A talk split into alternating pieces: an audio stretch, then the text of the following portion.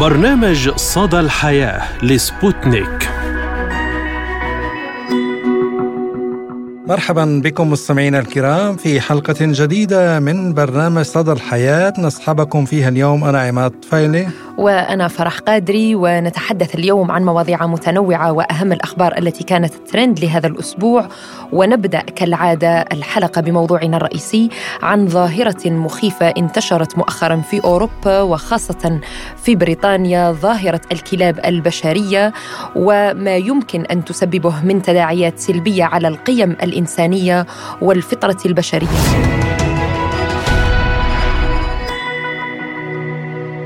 في كل فترة تظهر العديد من الظواهر الاجتماعية الغريبة والمثيرة للجدل والتساؤل حول ما قد يحدث بعدها في المستقبل وآخر هذه الظواهر ما يسمى بظاهرة الكلاب البشرية التي بجوهرها تدعو إلى الانسلاخ عن الفطرة الإنسانية واللجوء إلى الحيوان والتشبه بالكلاب وحياتهم وبالتالي نلاحظ بأم العين كيف تنحدر البشرية إلى القاع. فلطالما كانت المجتمعات الغربية هي السباقة لتبني ظواهر جديدة في المجتمعات وإن كانت غريبة ولكن هناك ظواهر مخيفة تنتشر في أوساط المجتمعات الأوروبية لا يقبلها العقل كأن يتحول إنسان إلى كلب بشري يعيش عيشة الكلاب بتفاصيلها ويأكل مأكولاته ويشرب وينبح. بطريقتهم.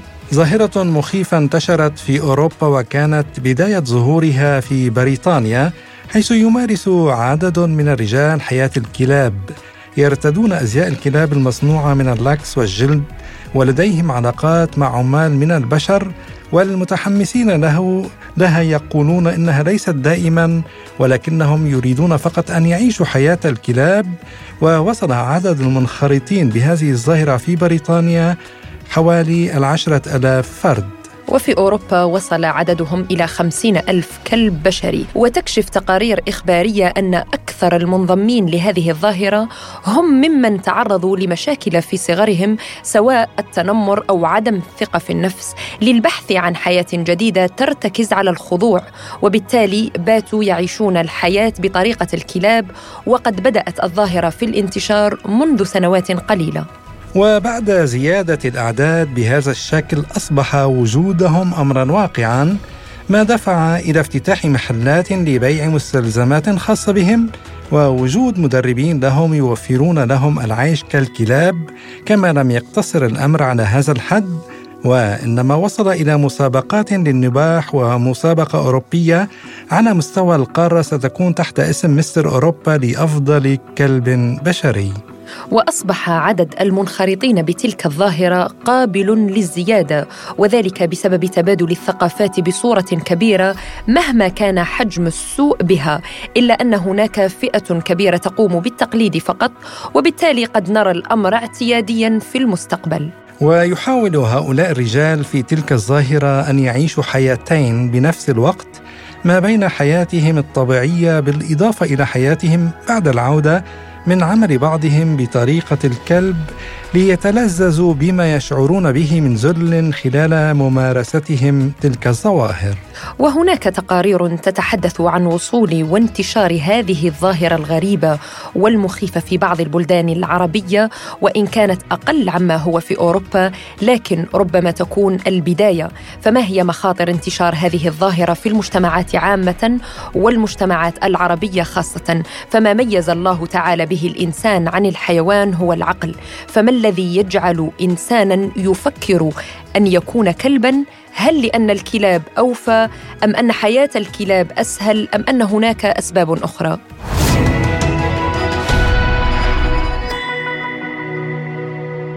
وللتعليق على هذا الموضوع نستضيف من بيروت الدكتور في علم الاجتماع سعيد علي نجدي. أهلا ومرحبا بك دكتور سعيد ضيفا عزيزا في حلقة اليوم من البرنامج ونسأل حضرتك يعني في كل فترة تظهر العديد من الظواهر الغريبة والمثيرة للجدل وآخرها ظاهرة ما يسمى الكلاب البشرية. كيف يمكن وصف هذه الظاهرة وأسباب ظهورها برأيك؟ يعني عادة توصف هذه الظاهرة عندما توضع في سياقها. السياق هو أن اليوم هنالك كأنه صنع لإنسان جديد. إنسان فيه إشكالية كموضوع وتحديدا فيما يتعلق الهوية الإنسانية.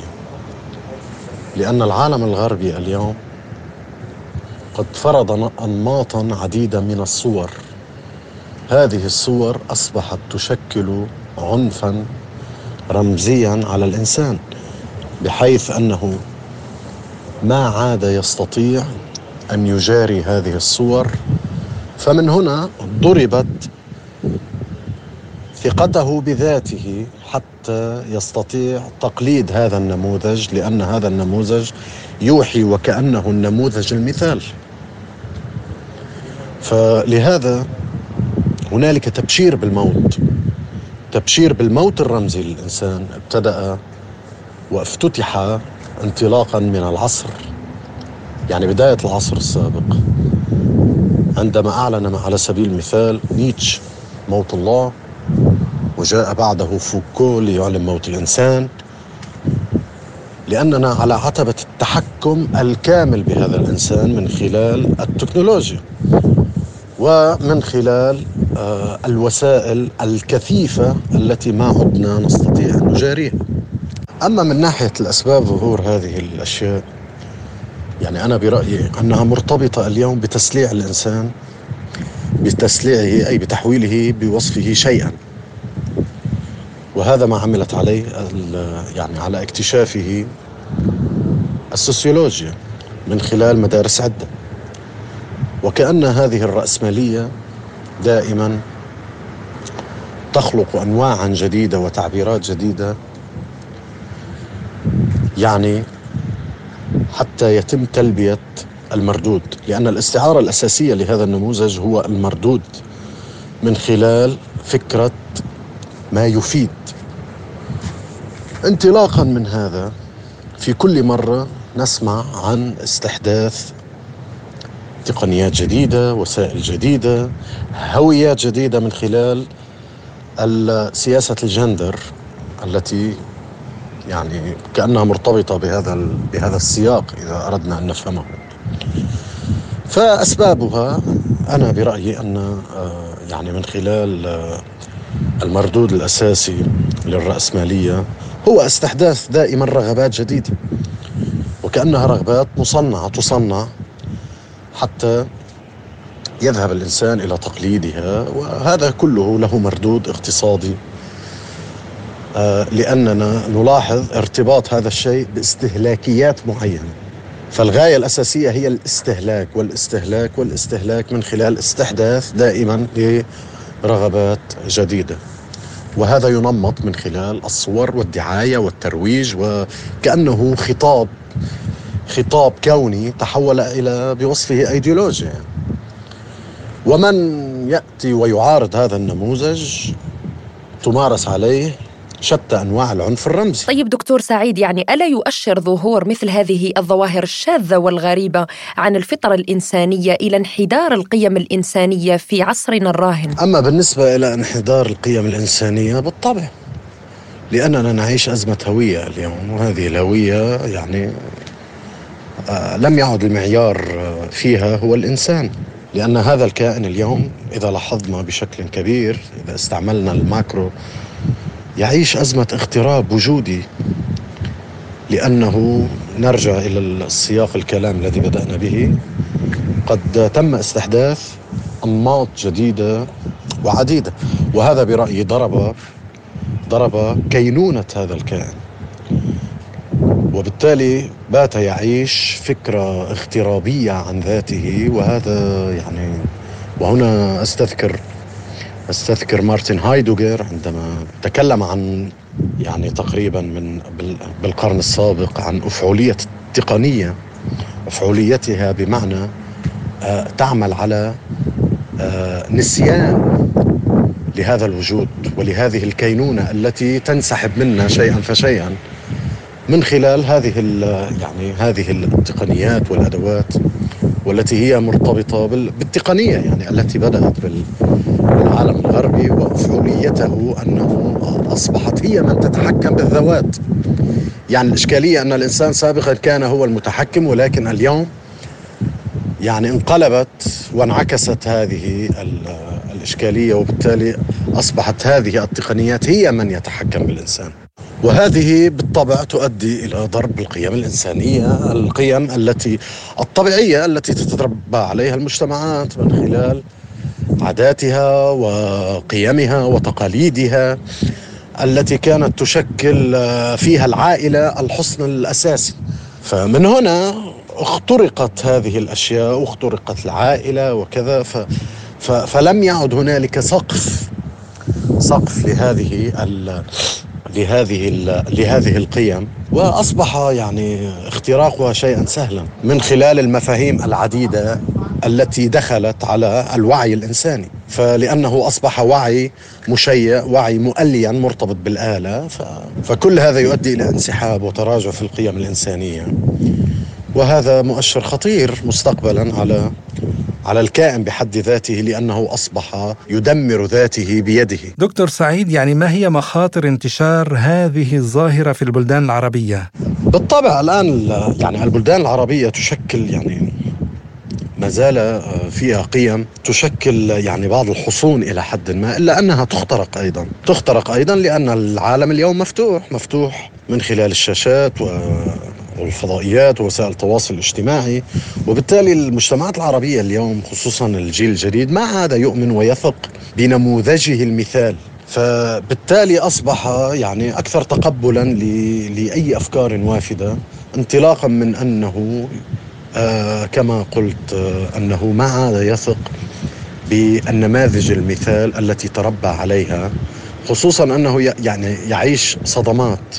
صدمات على مستوى على مستوى الوعي. فمن هنا وكأن هذا الفرد العربي اليوم يعيش بين منزلة بين منزلتين. في السر يمارس شيء وفي العلن مضطر إلى أن آه، يساير يساير آه، يساير السلطة وسلطات القول والمؤسسات المجتمعية الموجودة. طيب يعني هل يمكن القول إن التطور التكنولوجي الهائل الذي نشهده حاليا أصبح من الضروري أن يرافقه انحطاط بالقيم الإنسانية كضريبة لهذا التطور؟ بالطبع كلما آه، كان هنالك تقدم، تقدم على صعيد بنى الإنتاج و وبنى يعني البنى اليوم مرتبطة بالتكنولوجيا وما يسمى بالذكاء الاصطناعي. دائما بالتاريخ كل تطور على مستوى وسائل الإنتاج والثقافة وكذا كان يرافقه أيضا تحولات في أنماط الثقافة والأنماط المجتمعية فهذا شيء طبيعي.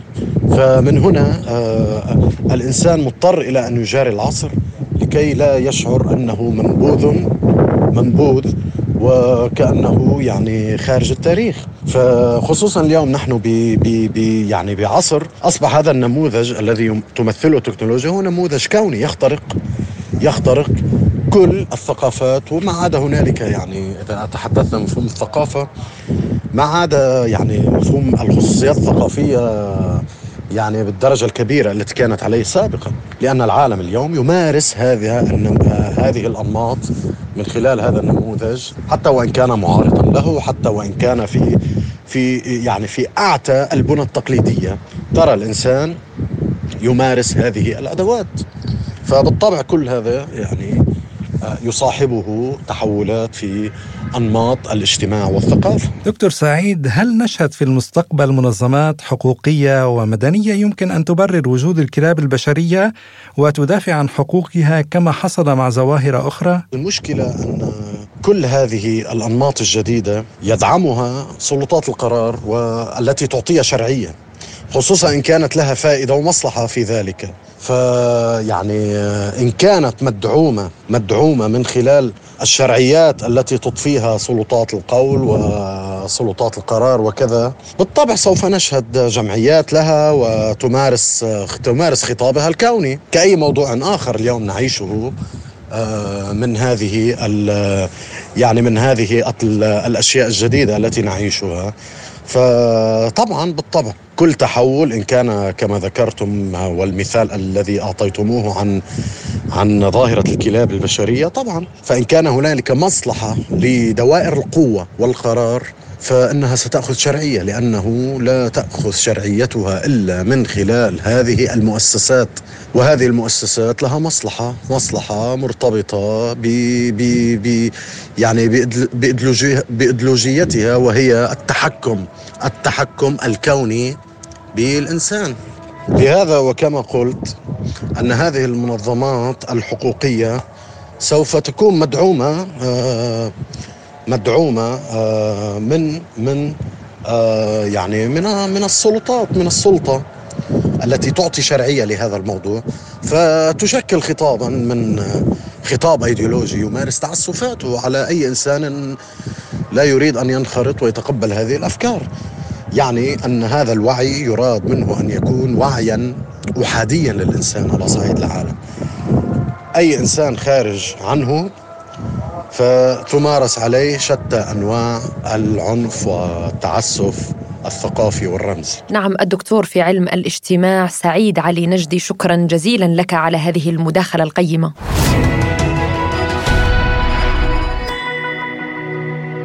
ونواصل معكم مستمعينا الكرام حلقة اليوم من برنامج صدى الحياة بأهم الأخبار التي كانت ترند لهذا الأسبوع وما هو أول خبر لديك يا عماد؟ نعم فرح أشعل حفل ليلة الدموع الذي أحياه نخبة من المطربين العرب ليلة مدينة جدة السعودية وأثار ردود فعل مختلفة عبر وسائل التواصل الاجتماعي في العديد من الدول العربية. فما قصة هذا الحفل ومن هم المطربون المشاركون؟ ولماذا يعني سمي بحفل ليلة الدموع؟ يبدو أن الجمهور تفاعل وحزن وتأثر بأغاني هؤلاء المطربين خصوصا يعني كل الأغاني كانت معروفة بالأداء الأغنيات الحزينة. يعني منهم هناك سبعة مصريين وأشهرهم طارق الشيخ وحمادة هلال وتامر عاشور وأحمد سعد. وهيثم شاكر وإلى جانب الفنان اللبناني آدم بقيادة المايسترو هاني فرحات. كما شهد الحفل ظهور المطربة المصرية شيرين عبد الوهاب الذي يعد إحدى مفاجآت حفل ليلة الدموع. أما الحفل واسمه فيعود فضله إلى المستشار تركي آل الشيخ رئيس الهيئة العامة للترفيه السعودية الذي هدف من خلال هذا الحفل إلى تقديم تجربة فنية جديدة للجمهور السعودي الذي يحب الأغاني الحزينة. يبدو. وكذلك في هذا الحفل نجمة عالمية تتعرض لموقف محرج على مسرح الرياض ولكن السلطات السعودية أوقفت الحفل. أثار حفل نجمة الراب الأسترالية إيجي أزاليا في الرياض ضمن موسم جيمرز الذي تنظمه الهيئة العامة للترفيه برئاسة تركي آل الشيخ جدلا واسعا على مواقع التواصل الاجتماعي. و قدمت أزاليا البالغة من العمر 34 عاما العديد من أغانيها والاستعراضات الراقصة لكن خلال نزولها على الأرض تمزق بنطالها لتجد نفسها في موقف محرج على خشبة المسرح والكثير من الفنانين يتعرضون لمثل هذه المواقف. ويظهر مقطع فيديو متداول أزاليا وهي تغني جادس بينما يتمزق بنطالها فأشارت لأحد العاملين بالكواليس كي يساعدها فجلب لها منشفة وغطت بها المكان المكشوف ومن ثم واصلت الغناء قبل أن يتم إنهاء العرض مبكرا حيث انقطع الميكروفون عنها وغادرت المسرح. وفي وقت لاحق اعتذرت نجمة الراب للجماهير مشيرة إلى أن السلطات السعودية لم تسمح لها باستكمال الحفل بسبب الواقعة و غردت على صفحتها على منصة إكس تويتر سابقا لجميع من حضر حفلي الليلة بالمملكة العربية السعودية.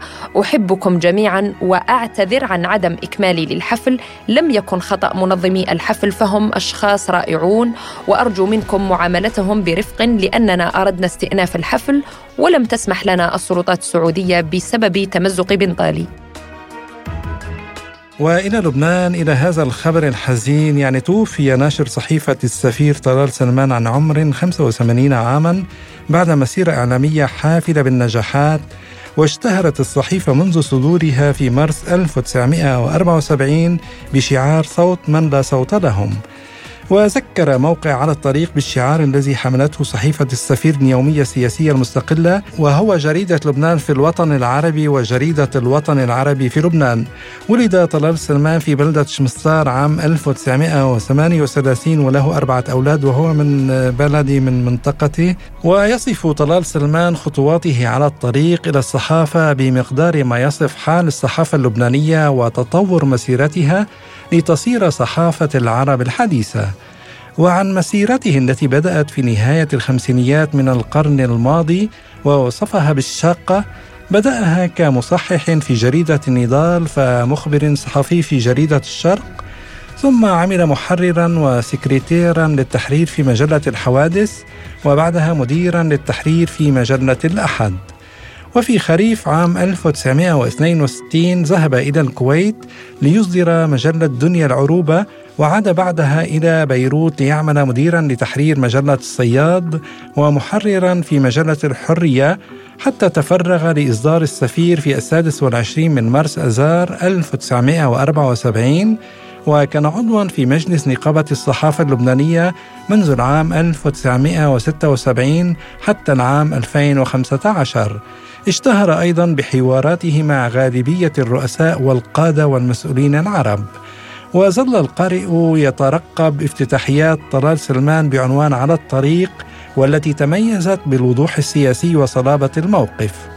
ويحظى طلال سلمان بتقدير كبير بين الإعلاميين والسياسيين والرأي العام حتى لدى من اختلف معهم في الرأي نعم زميلي عماد يعني آه، لروحه الرحمة والسلام ورحمه الله تعالى آه، كان آه، شخصية وقامة إعلامية وعمود من الأعمدة الإعلامية في لبنان وفي الوطن العربي. طبعا لروحه السلام والرحمة وهو ابن منطقة شمستار وطبعا كل التعازي الحاره لأسرته وعائلته وعموم أهل شمستار وكل القطاع الصحفي في لبنان. وإلى خبر آخر. تصدر الترند هذا الأسبوع عودة حفلات الطلاق في مصر حيث سيدة توزع الذهب على المارة في آخر أيام عدتها. تداول نشطاء على مواقع التواصل الاجتماعي فيديو لسيدة مصرية وهي تحتفل بطلاقها من زوجها على طريقتها الخاصة. توزيع الذهب يعني وأي مشاكل كانت تعيشها هذه السيدة وأخذت حريتها لتوزع الذهب على المارة بهذه الطريقة. كان الله في عونها وعون كل امرأة تعاني من مشاكل الطلاق ومن المشاكل الزوجية. آه، وتقول هذه السيدة التي كانت تقف خلف كعكة كبيرة مكتوب عليها طلاق سعيد مبروك الطلاق. إنه آخر أيام العدة لديها لذلك قررت الاحتفال بهذه المناسبة مؤكدة أنها ليست حزينة لأن سبب الطلاق كان الخيانة الزوجية الأمر الذي لا تقبله اطلاقا. وتابعت حبيت أحتفل بالمناسبة السعيدة وأنا طالعة حفلة وتوزيع جوائز ذهب. أنا برج الحمل مجنونة وعصبية ووزعت جوائز ذهب في الكافيه. وتشهد مصر من حين لآخر جدلا حول إقامة حفلات الطلاق التي بدأت في الأوساط التي توصف بأنها أوساط الأغنياء لكن سرعان ما امتدت إلى أوساط اجتماعية مختلفة وبلغ عدد حالات الطلاق في مصر من عام 2021 نحو 245 ألف حالة وفق تقرير الجهاز المركزي للتعبئة العامة والإحصاء بزيادة 13% عن عام 2020 حيث بلغ 222 ألف حالة كما بلغ عدد حالات الزواج الرسمية عام 2020 نحو 876 ألف عقد زواج وارتفع إلى 880 ألف عقد زواج في السنة الموالية حسب التقرير. يعني أكيد بدها تنبسط وتفرح الظاهر كان مفرجيها نجوم الظهر مثل ما بيقولوا. وهي قالتها يعني بصريح العبارة الخيانة الزوجية ممكن تدفع عليها آه، أكثر من من ذلك لتلقى تحررها واستعادة كرامتها كامرأة. وإلى العراق حيث شهدت إحدى القاعات الامتحانية في تربية الرصافة السادسة في العاصمة العراقية بغداد ولاده إحدى الطالبات خلال أدائها الامتحان. وقال المتحدث باسم وزارة التربية العراقية كريم السيد في منشور على منصة إكس هذا الصباح شهد ولادة طفل في داخل قاعة امتحانية في تربية الرصافة الثالثة في أثناء تأدية والدته لامتحانات الدور الثاني. وأضاف أن وزارة التربية تبارك هذه الولادة الميمونة داعين بالصحة والسلامة للجنين ووالدته مثنين على الكوادر التربوية التي استنفرت إنسانيا من المديرية والإشراف وإدارة المركز الامتحاني بتقديم المساعدة وتسهيل الولادة ومبروك والله يعيش ويربى بعز أهله. وإلى الذكاء الاصطناعي حيث ذكر رئيس شركة مايكروسوفت براد سميث أن التطور السريع للذكاء الاصطناعي يهدد بتكرار الأخطاء التي ارتكبتها صناعة التكنولوجيا في بداية عصر وسائل التواصل الاجتماعي. وقال سميث في منتدى للأعمال إن هذه الشكوك لم ترد لدى مطوري هذه التكنولوجيا مشيرا إلى أن تفاؤلهم ذكره بالسنوات الأولى لمنصات التواصل الاجتماعي. وأوضح أن صناعة التكنولوجيا أصبحت مبتهجة بعض الشيء بشأن الإيجابيات التي ستجلبها وسائل التواصل الاجتماعي للعالم من دون التفكير بالمخاطر أيضا مؤكدا أنه علينا أن نكون واضحين ومتحمسين للفرص ولكن علينا أن نفكر بشكل عميق بل ونقلق بشأن الجانب السلبي ويتعين علينا أيضا بناء حواجز الحماية من البداية. آه، نشير هنا أيضا مستمعينا الكرام إلى أن التطورات السريعة السريعه في مجال الذكاء الاصطناعي تثير دائما قلقا في أنحاء العالم بشأن ما تنطوي عليه التكنولوجيا من قدرة على نشر المعلومات المضللة خاصة وإساءة الاستخدام وإحداث اضطرابات في سوق العمل. وقالت دراسة للأمم المتحدة إن احتمال تعزيز الذكاء الاصطناعي للوظائف أكبر من احتمال تدميره لها في ظل القلق المتزايد حيال التأثير المحتمل للتكنولوجيا. وهناك مخاوف من أن تقوم روبوتات الدردشة بإغراق الإنترنت بالمعلومات المضللة أو أن تنتج الخوارزميات المتحيزة مواد عنصرية وغيرها أو إمكان أن تؤدي الأتمتة التي تعمل بالذكاء الاصطناعي إلى تدمير صناعات بأكملها وممكن مجتمعات بأكملها.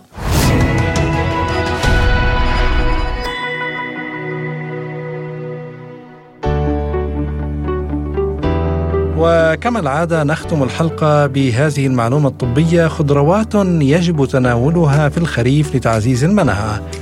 وفقا للدكتورة أنجلينا فودولاسكايا أخصائية الغدد الصماء خبيرة التغذية الروسية يتناقص مع نقص المواد الغذائية نشاط الاستجابة المناعية. وتشير الطبيبة إلى أن من الضروري قبل حلول فصل الخريف حيث تجري إعادة بناء الجسم إضافة الخضروات الغنية بالمواد المفيدة إلى النظام الغذائي. ووفقا لها هناك تأثير وثيق متبادل بين الأمعاء ومنظومة المناعة.